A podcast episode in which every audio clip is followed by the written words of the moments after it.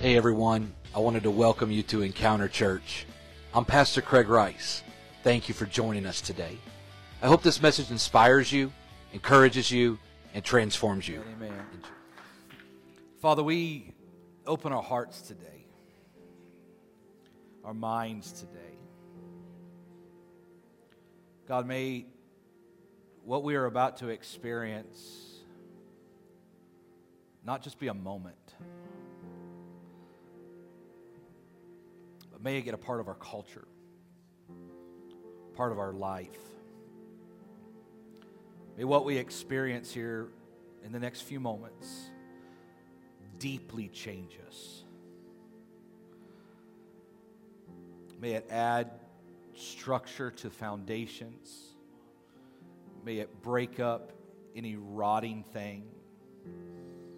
May it weed out any unnecessary plaguing thing.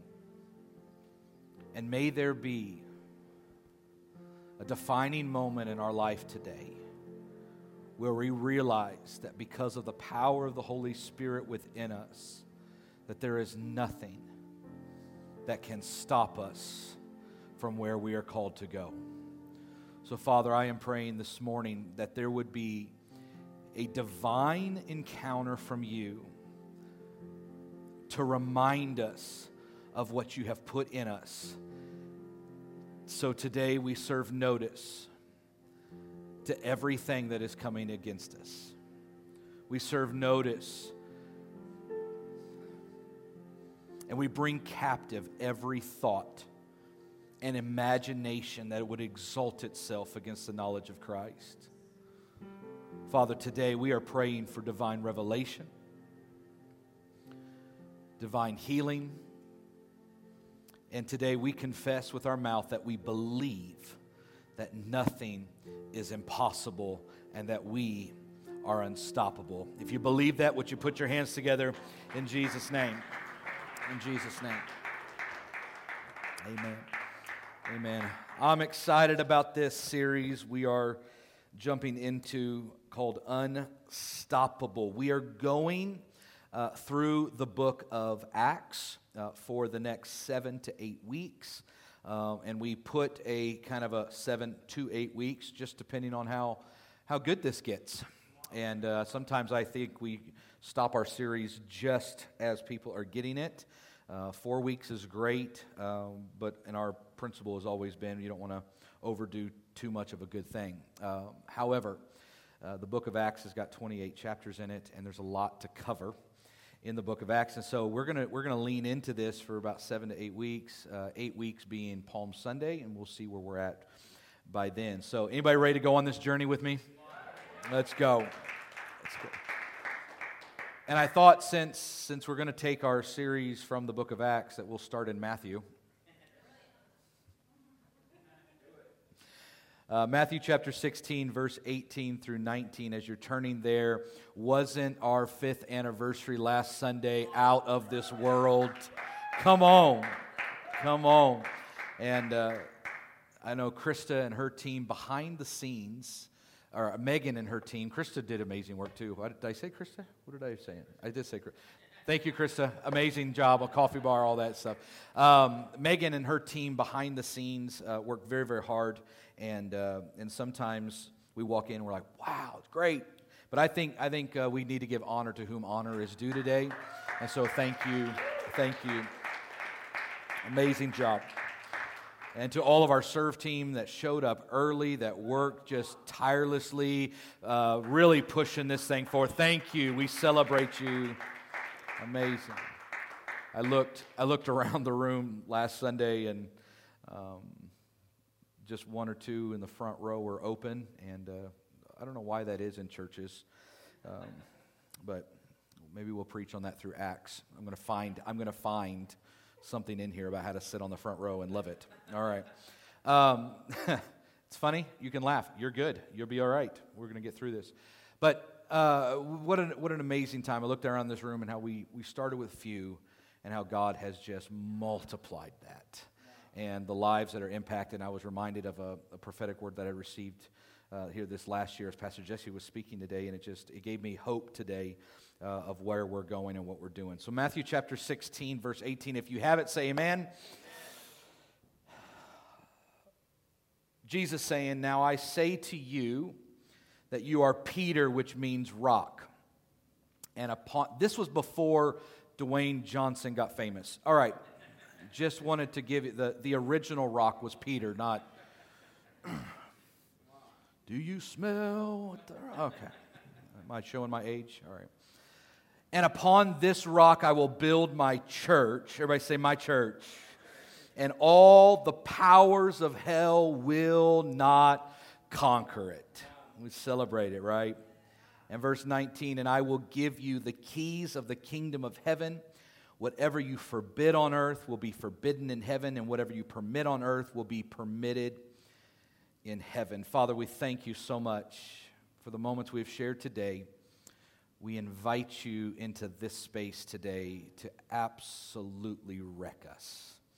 May we be empowered today to go and change the world around us. But before we do, will you change the world within us? Father, we thank you for it. We give you all the praise and glory in Jesus' name. Someone said, Amen. Someone said, I, yeah, we can give them a hand clap. That's amazing. Amazing. Someone said, My mind is open. My heart is ready. I receive it. I believe it. Do it, Jesus as we get into this, uh, this sweatshirt is going to be on set. Not this one. You will not. It's not a jersey from a game. This is mine. I keep this. Um, but we are uh, London uh, and Brevin are doing these. Uh, so if you would like one of these amazing, unstoppable uh, shirts, they are coming. We've got eight weeks, so we can get them in, get them to you, and uh, we want you to uh, let's promote this. Let's talk about it. Let's let's invest into it. Let's belong to that part of it. There's an, there's an old question that says, What happens when an unstoppable force meets an immovable object? In fact, the Joker in Batman also said this. Just if you're looking up quotes, I want to be prepared. Um, and, and really, it's this conundrum that if something's immovable, then something is, that is unstoppable can't move it because it's immovable, and the unstoppable thing can't move the immovable thing, and the immovable thing uh, can't stop the unstoppable thing. So, what happens? And I think that oftentimes we look at, at the powers of hell, the spiritual adversity, the, the problems that we're suffering, the things that we go through as something that is immovable something that is absolutely immovable, something that is just, it's a struggle, it's not going to move. We're looking at the mountain and it, it's not getting out of the way. We're looking at, at the sickness and we're not getting healed. We're looking at the bills and they're not getting paid. We're looking at the lawyer and it's not getting worked out. We're looking at our kids, we're looking at our marriages and things aren't working the way we thought. Can I get an amen? In the house. There's things that just don't seem like they are moving. It seems like it's immovable. So when we hear the word unstoppable, we, we kind of shy away from it because we really think that we're stoppable because we're facing something that is immovable. And I want to expose something today, and I want to I want to reveal something this morning that that is going to reshape your thinking. Are you ready for that? Like, I, w- I want to just reshape some of your thinking about the things that you believe are immovable in your life. But in order to do this, I think we need to look back at the early church, the beginning, the baby of this movement called the church. Jesus had given the word to Peter hey, I, I'm going to build my church. And when I build my church, it's not going to be stoppable when I build my church, it's not going to uh, have to be watered down. It's not going to have to be hid under a bushel. When I build my church, it's not going to be shameful. It's not going to be hidden. It's not going to be secret. It's not going to be. Uh, it's not going to be any of that. It's going to be a force to be reckoned with. And anything that is unstoppable instantly has in things that will rise up to try to create it and fight it to become stoppable. That's why great athletes always have great opposition because they're the guy on the court or on the field. They're the lady on, on the track. They're the, they're the individual on the volleyball. What do you call a volleyball court? Is it a court, Brevin? I have to ask the pro. All right. It's a court. I don't know if I like that. Okay, so it, you, they always go after it's it's the double team in basketball on the big player on, on the court. It's it, it's always the double guard in football like you'll see this afternoon on the receiver that can be and will be the threat. They don't double team someone who's a non-threat. But there's always an increased adversity to the individual that they believe is unstoppable. So i'd like to remind the church today that if you feel the opposition and a doubling down on your life, it is not because you are weak, it is because there is something inside of you that the enemy knows is unstoppable. And the early church saw this. They saw this adversity in the very, very beginning. The very beginning of Acts chapter 1 lets us know Judas kills himself. Welcome to the church. Like, and it's graphic. And suddenly now they're dealing with a disciple that was one of the 12, has now sold Jesus.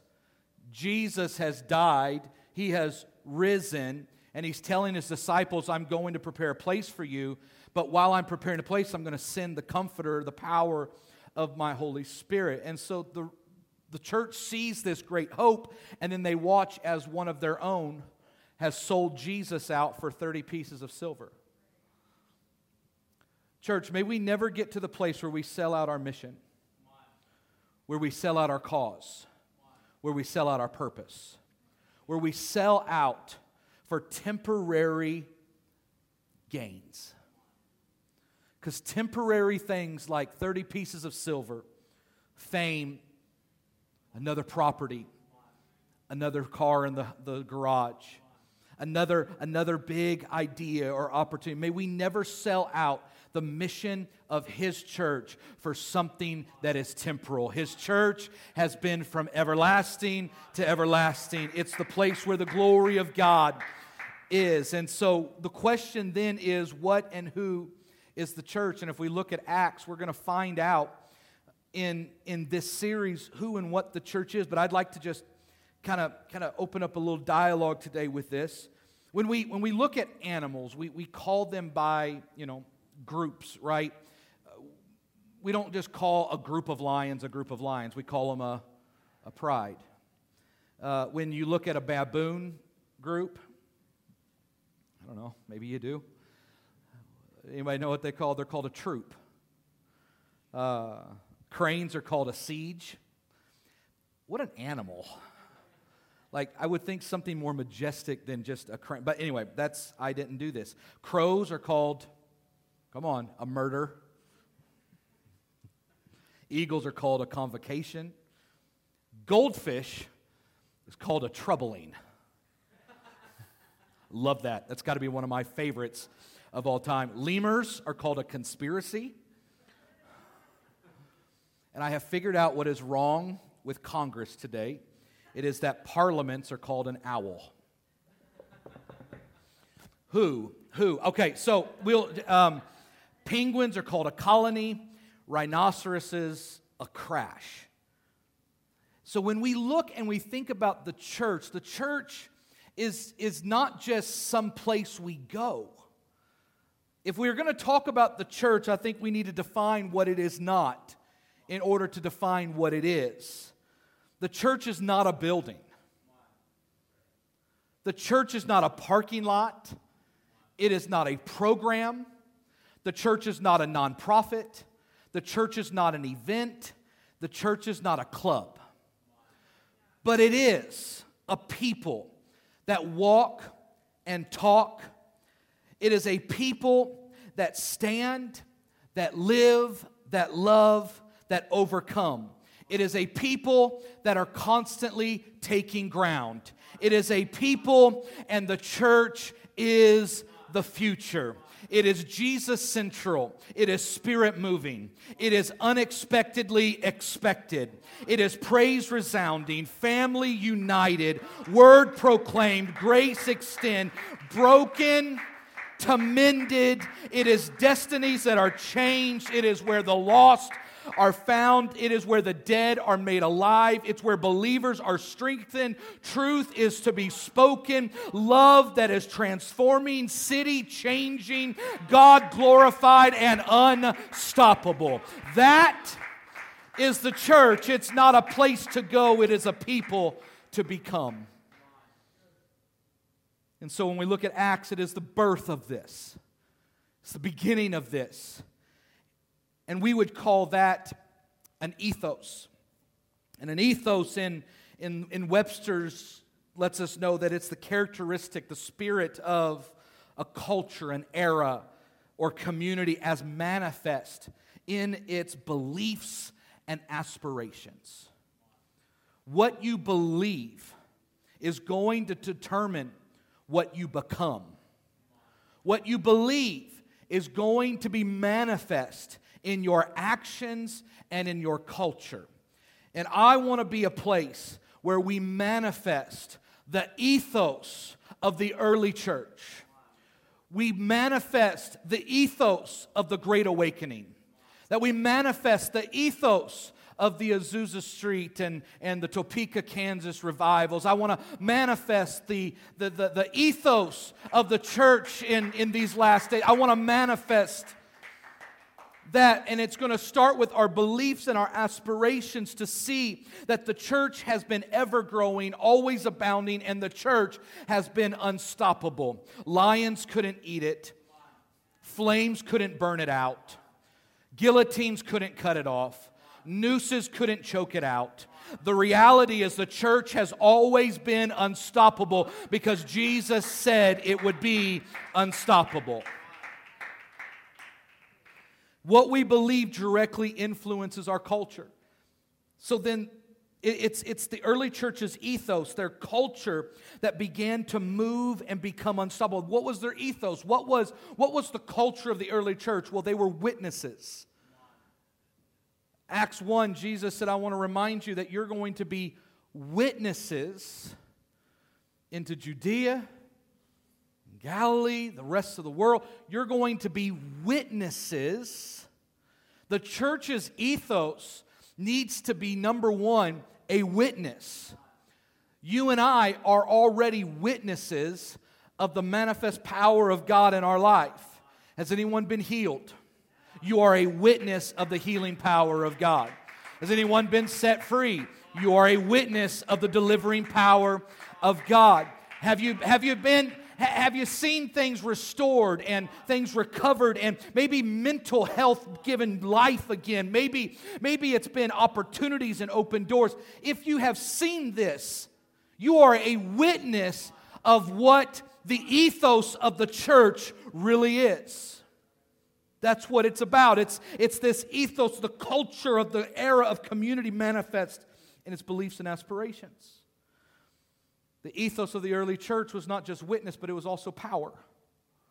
In Acts chapter 2, we see that the promise of what Jesus had given them after the disciples had waited in an upper room, that there was an outpouring, a mass outpouring of the Holy Spirit in that room in Acts chapter 2. Absolutely amazing, beautiful. But I think many times we can think that power comes when we gather corporately alone. That power is an event and not a lifestyle.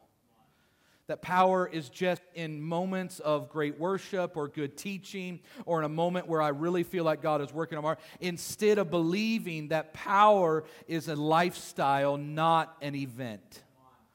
And the early church realized that their ethos was not just an event, that there was a, an outpouring of the Holy Spirit, but the outpouring did not keep them in a room, it caused them to go into the street. Their ethos was not just about us four and no more. 120 and no more. It wasn't just about an experience, an event. It was now what we have received, we need to tell. What we have seen with our eyes, what we have handled with our hands, now we need to go share. And these people that are sharing, like Peter, the rock, in Acts chapter 2 as he preaches his greatest message ever. The reason why he's able to preach what he was able to preach is because he had seen the blind eyes open as, G, as Jesus had healed them. He had seen the lame walk, he had seen the deaf cured, he had seen the dead raised. Peter had witnessed this, and now the power that was within them was the same power that had raised Jesus from the dead. And the man who had told the rest of the people around the cross, I don't know him, was now the one that was publicly declaring him. And in, in Peter's life, he's now manifesting this ethos that, okay, I'm getting it now. If that power resurrected Jesus and it's now in us, there is something that this world needs to see that they were not able to experience before. And I was a witness to his power. And if that power is in me, then you have the opportunity to receive that same power. They were passionate. Their ethos was passion. They were passionate unto death. They went and changed cities that, that would shut gates on them and close doors, and, and, and, and they were passionate about it because they believed nothing was able to stop them. They were united in all things, they had unity one with another, they had uncommon commonalities. We're going to read through Acts. We're going to show you the things. They, they brought everything together in, and brought all things so it was all in common. They, they sacrificed and gave and were apart because they believed in this thing called the church. They were revolutionaries. And they were continually devoting themselves. That was a key that just kind of popped off the page this week as I was looking through the ethos of what the early church manifested. It wasn't that they just came and worshiped on a, on a Sunday or went to the temple for prayer at that right hour or, or they continually devoted themselves. They gave themselves to this word. They gave themselves to prayer. They gave themselves to fasting. They gave themselves to their community because they knew that they had been a witness of something so much greater than they could have ever imagined. And now, in order for them to become the witness and declare the power and have uncommon commonalities, they had to continually devote themselves to the things that really mattered. So, may I challenge you today let us get back to devoting ourselves to the things that really matter. That really matter. So, can the church create and shape culture? I think that's a big question.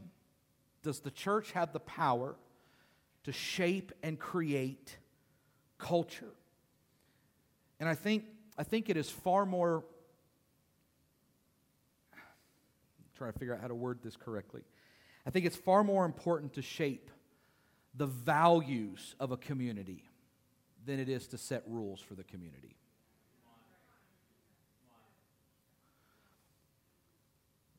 Because the moment you introduce the legalistic side, reading a book by Gene Edwards, and he said rules and legalism was developed by old men so they could get to bed early.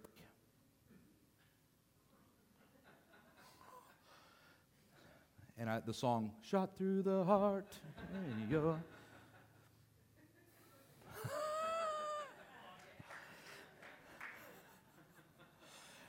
And I was like, you know, that's exactly what it is.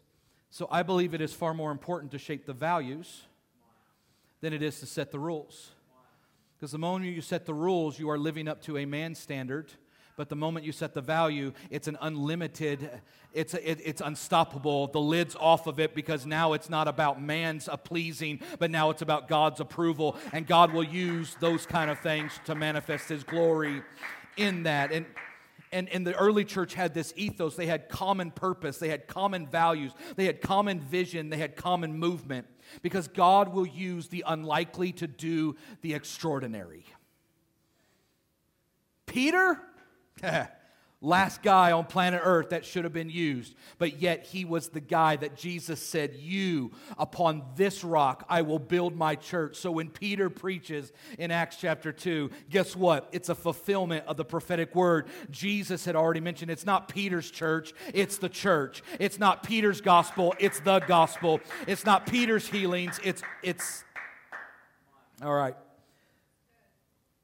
So, how do you know your ethos changes? How do you know your culture changes? How do you know that, that, that, that the way you think, the way you perceive, the way you interpret things, how do you know that that is changing? Well, your, you'll know your ethos has changed when the impossible starts to look logical. You're going to know that your culture, the ethos, the manifest of your beliefs, you're going to know that your ethos has changed when the impossible begins to look logical. And, and Matthew, our, our text today says, And I'll build my church, and, on, and the gates of hell will not prevail against it. Translation I read today said power, and that's why I read it that way today. Because many of us can quote, The gates of hell will not prevail, but the New Living says power. The power of hell will not prevail. And I, and I, I want to just remind you that the biggest power hell has is its gates. Jesus did not say anything about sickness. He didn't say anything about divorce in this context. He didn't say anything about financial trouble or marriage issues or, or kid problems. He, he didn't say any of that. What did he say? He said, And the powers, the gates of hell, will not prevail against the church which lets me know that many times we put an, things in an immovable category that should not ever go in that category. And I want to remind you today that the strongest power of hell is simply found in its gates. And in its gates is found the word deception. Because deception will get you to believe something that is not true. So it instantly will create an ethos, a culture around your problem, around your circumstance, around your sickness, around the financial. Tr- It'll create an ethos that this is immovable because you are coming to the gate of deception. And Jesus said, I want to remind you, it's just a gate. It's just a gate. And I find it so interesting that throughout Scripture, we find that many people had opportunities at gates and they were able to overcome them. Samson picked them up and walked up a hill. David writes a psalm and said, Open up, ye gates. Open up, ye doors, and the everlasting God will come in. There is a reality here that I want to get through to us that the power of hell is simply in its gates. What you believe about the gate is going to determine whether you are stoppable or unstoppable. What you believe about the gate. And Jesus said it like this whatever you forbid, or in the King James, whatever you bind. And I started doing some research on this. That word right there, the, the illustration of that word is like a dog on a leash. I think, I think we overthink some things sometimes. Jesus said the church is unstoppable. And once it is unstoppable, then it has the power to put things on a leash. So you think you've been bound by that addiction. You think you've been bound by that depression. You think you've been bound by that trouble. You've been bound by that adversity. And Jesus said, No, you're the unstoppable church. You're the one who needs to take authority over that. We bring every thought captive, we take ownership, and we take we're the ones who takes it, honey. That thing that you are fighting is not to hold you captive. You are to take it captive today. You have the power to forbid and bind on earth as it is in heaven.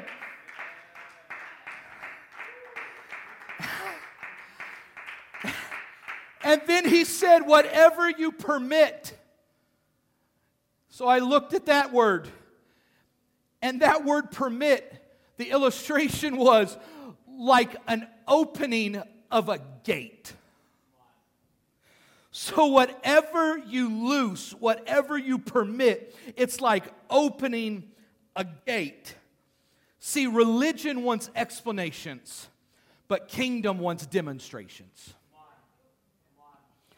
Religion wants us to explain the who, how, what, and why, but the kingdom just wants us to be a witness to the power of the Almighty God. Religion wants the questions answered while the kingdom just wants to show you what it can and is able to do. Religion wants you to explain it while the kingdom wants you to demonstrate it. So in Acts chapter 3, we'll, we'll close on this. I, I'm going to finish strong today. In Acts chapter 3, is it on the screen behind me here? Peter and John went to the temple one afternoon to take part in the three o'clock prayer. And I, want to I point this out today. They went there. They went there because that's what they had done. This, the, the, the, the church meeting in buildings like this, moving from out from temple or synagogue, had not been established yet. And so they were doing what they, they were devoting themselves to a lifestyle of prayer. This is just, this is what they did. But they were going to a temple that had not seen the power of a resurrected Christ yet. They were going to a place that was full of just religiosity of just going through the motions, of just doing the things they had always done. And something's about to change. The ethos was now getting into the culture. The ethos had poured out of an upper room. It had, it had, it had seen 3,000 saved. It, they had devoted themselves going house to house, breaking bread. They had seen all of a sudden, and now, now Peter and John are going to the temple to pray, and something happens. And as they approach the temple, a man, lame from birth, was being carried in. Each day he was put beside the temple gate. It's where he was placed. Just right there at the temple gate. The one that was called Beautiful Gates so he could beg from the people going into the temple. And when he saw Peter and John about to enter, he asked them for money. And Peter and John looked at him intently, and Peter said, Look at us. Look at us. And the lame man looked at them eagerly, expecting some money. Right? Like that's that's the expectation. I all right, Sure, this is what we do. This is what we're, what we're talking about. Expecting, but Peter said, I don't have any silver or gold for you, but I'll give you what I have.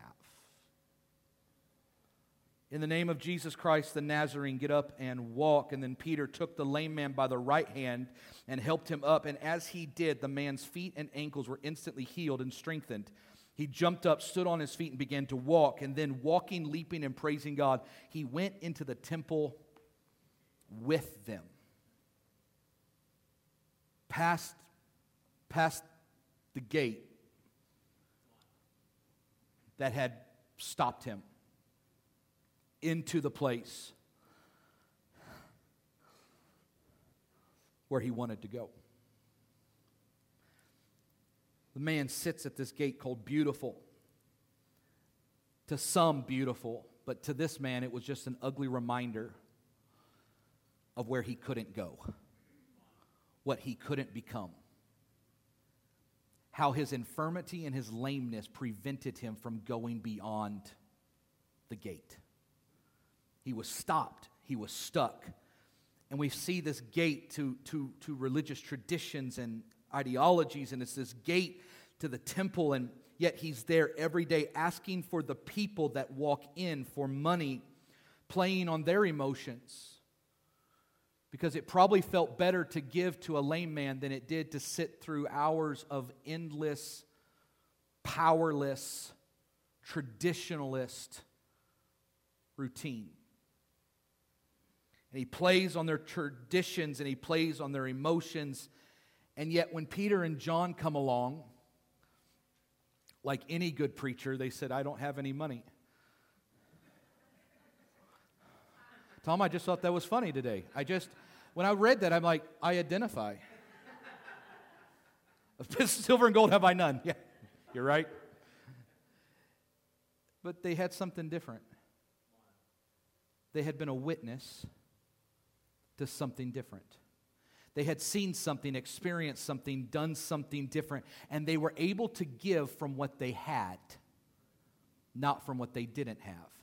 Because if you're trying to give something you don't have, or be something you are not, or say something you have not experienced. We call that fraud. the witness that they had, what I have, give I unto thee. What they had was the power, what they had was an ethos that had been created in common, uncommon commonalities. It was an ethos that had been created by outpourings of the Holy Spirit, and they had something different than what these other people had. They had something different. The man is wanting something, and Peter and John are like, We don't have what you want, but we do have something that we've personally experienced. We do know that we've seen Jesus do this, and if Jesus empowered us to do this, and the Holy Spirit has come in our life, and, and now we have the power to do the impossible because they're looking at a gate, and while one man reads deception, the other ones read opportunity and hope. While one man sees despair and depression, the other two see as an opportunity to show the manifest glory of God through this man that had been lame from his birth. This gate was stoppable. You could not go in if you were lame, if you had infirmity, if you were sick. You could not go into their church at that time. But there was an ethos that was getting inside of the early church that said, We are not about that. We want the blind and the lame and the beggar and the sick and the lost and the destitute and the depressed and the down and the distrodden. We want those that nobody else wants. And there was an ethos that got on the inside of them. As they approached, they said, No longer is this gate that is beautiful to some and ugly to others to stop this man from getting what he needs. So, what I have, give I unto thee. See, spirit filled churches imparts to others what it has, and spirit filled people impart what they have witnessed. So, my question today is what gate is holding you back? What is your gate? Because every person in this room has a different gate. Every person in this room has a barrier, has a wall. And I'm telling you today, written on those gates is called deception. Those gates have deceived you into believing that you can't get through that you'll never get, be able to get through it. You'll never be able to overcome this. You'll never be able to, to get healed from it. You'll never be able to see the end of this. This is an ongoing ever thing. From the time I was born to the time I am now, I'll never be able to get through to this. I see others walking in and out of this gate all the time, but I can't get through to the gate. I can't get through here. I can't pass this. This is my this is the immovable force in front of me. This is that immovable object that will not get out of the way. And here I am sitting, begging, hoping, longing, wanting, desiring. And here I am every day at this gate. So, what is the gate that's holding you back? Band, come. I've got four kingdom keys for you to become an unstoppable witness. Number one, you need to change your expectancy the man sitting there at the gate, the immovable object, expects money. His expectancy was focused on the tangible, on the temporal, just to get me by one more day.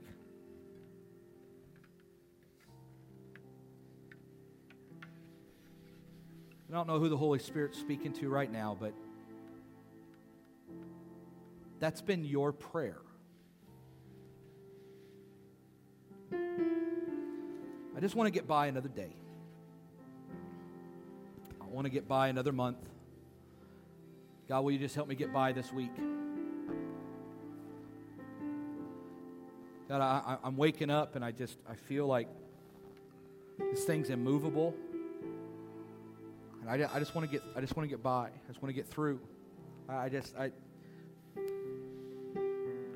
I don't know who God's speaking to right now. But he's given you a key in this moment to become unstoppable when you learn to change your expectancy. If we will stop expecting the temporal and start looking for the eternal the gate's going to open.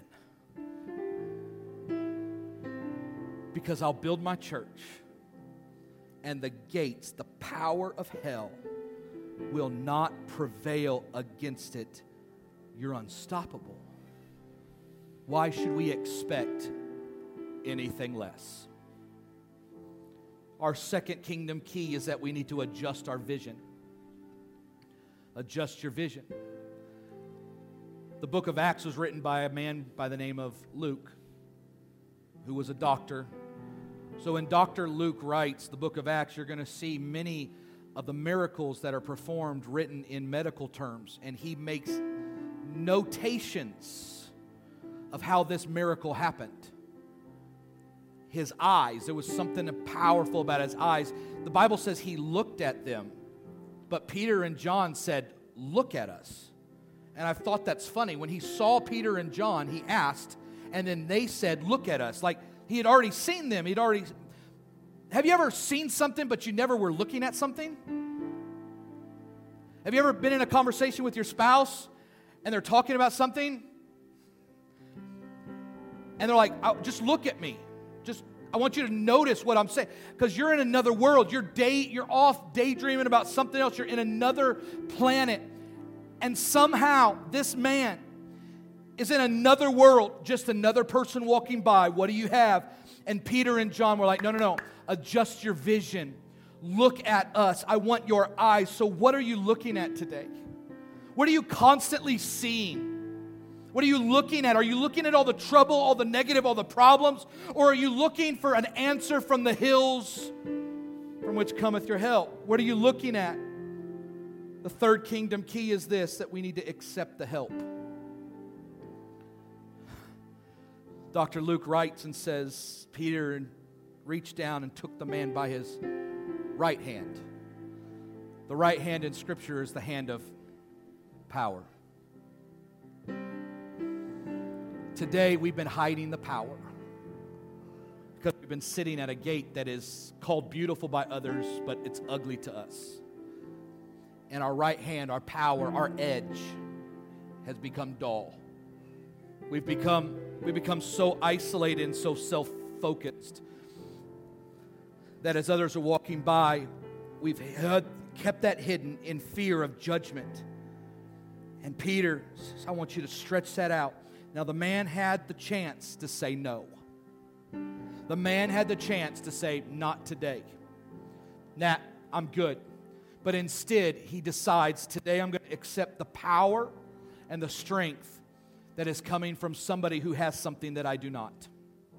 And I'm going to stretch my hand and when he does, Peter helps him to his feet. And the Bible says what? That instantly, Dr. Luke says, his ankles and his feet strengthened, and instantly he was able to stand up.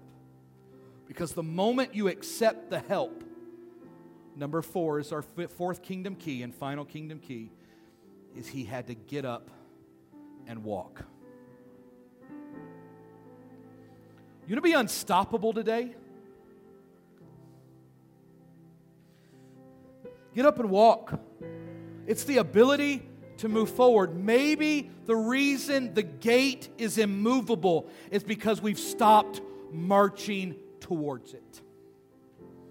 Maybe the gate is immovable because we've sat down and begged We've sat down and sulked. We've sat down and worried. We've sat down in our despair and our anxiety because we read on the gate deception.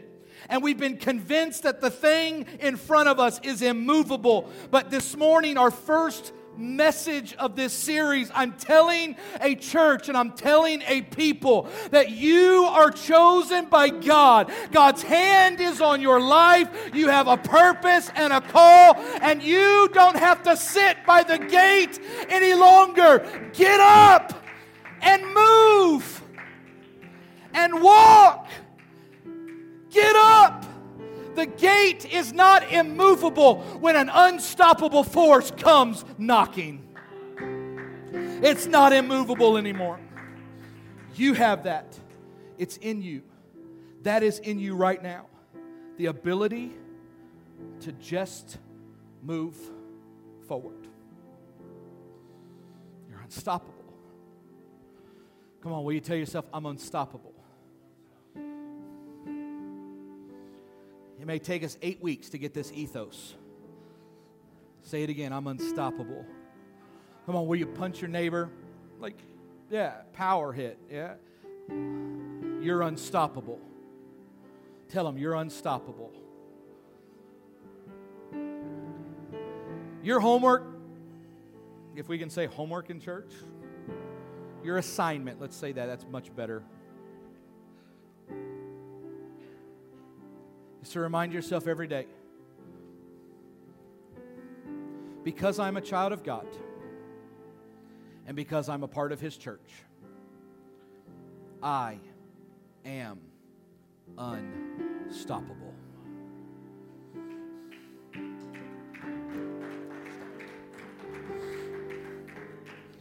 Will you stand with me all over this room? House lights, will you go down for us? Prayer partners, would you join me? In this house today, I know that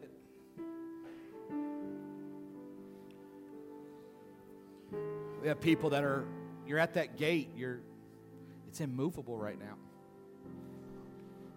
And maybe one of those gates that you're at right now, you may be at multiple, but maybe one of those gates right now is that you don't know if following Jesus is worth it. It just, salvation seems to be so unattainable. I've got a good news and good story for you this morning that salvation cannot be earned.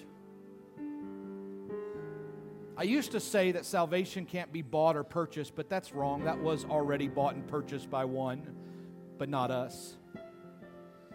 Salvation is the free gift of God to you. So it doesn't matter what gate you're at today, the hope of salvation and your life forever being changed is here right now because it's a free gift. Because Jesus died on a cross for our sins, because he was risen three days later. His purpose, his mission is to go and prepare a place for you. And this is why Romans says if you'll confess with your mouth, you'll believe with your heart. And today, your ethos can change because of what you believe. Not because of what somebody said over you, not because of what you've gone through, but because of what you've witnessed. And in this house, He is calling you to be His witness of salvation in this room. Heads bowed, eyes closed today. I'm going to pray for you, and then I'm going to count to three. And on three, if you want to make a fresh start today, I want you to boldly shoot your hand straight up in the air. Say, "That's me. That's me. I want to. I want to say yes to Jesus." So whether for the first time, crossing that line of faith, or you're coming back to Him again, you you've been away. This is your bold proclamation of saying yes. I'm, I'm, I'm believing, I'm, I'm confessing that today, this is that moment. And if that's you in the house, will you pray with me? Father, thank you for what we've heard today. We want to be unstoppable. We want to be unstoppable. So today I give you my life. I believe in you I believe in the power of the Holy Spirit. I believe, Jesus, that you died for me and you rose again and you're preparing a place called heaven for me. I believe that today, and I believe that you are my Savior. Today, I make this proclamation and declaration, and I ask that you would forgive me, cleanse me, make me whole and right with you. And I thank you for this free gift today that I can witness. In Jesus' name. Amen. One, you've never been more loved than you are right now. You're so loved. Two, there's a purpose on your life that you could never even have dreamed. And three, if that's you, I'm saying yes. Would you shoot your hand up today? Would you shoot your hand up today? We have one in the house this morning. Beautiful, beautiful. Beautiful online, direct message us. Let us know you said yes today. Amazing. Father, we thank you this morning for what we have just experienced, what we have just witnessed, and what we have just seen. Heaven rejoices, the church celebrates what has just happened because of the great salvation that is in this place, and for you reminding us that this church and your people and us and me and ours, we are unstoppable. And for that, we give you praise and glory and honor for it. In Jesus' name. Thank you so much for joining us today. I want to encourage you to take the message you just heard and allow Jesus to transform your soul. We pray that you have an amazing week. Thanks again for being a part of the Encounter Church family. God bless you.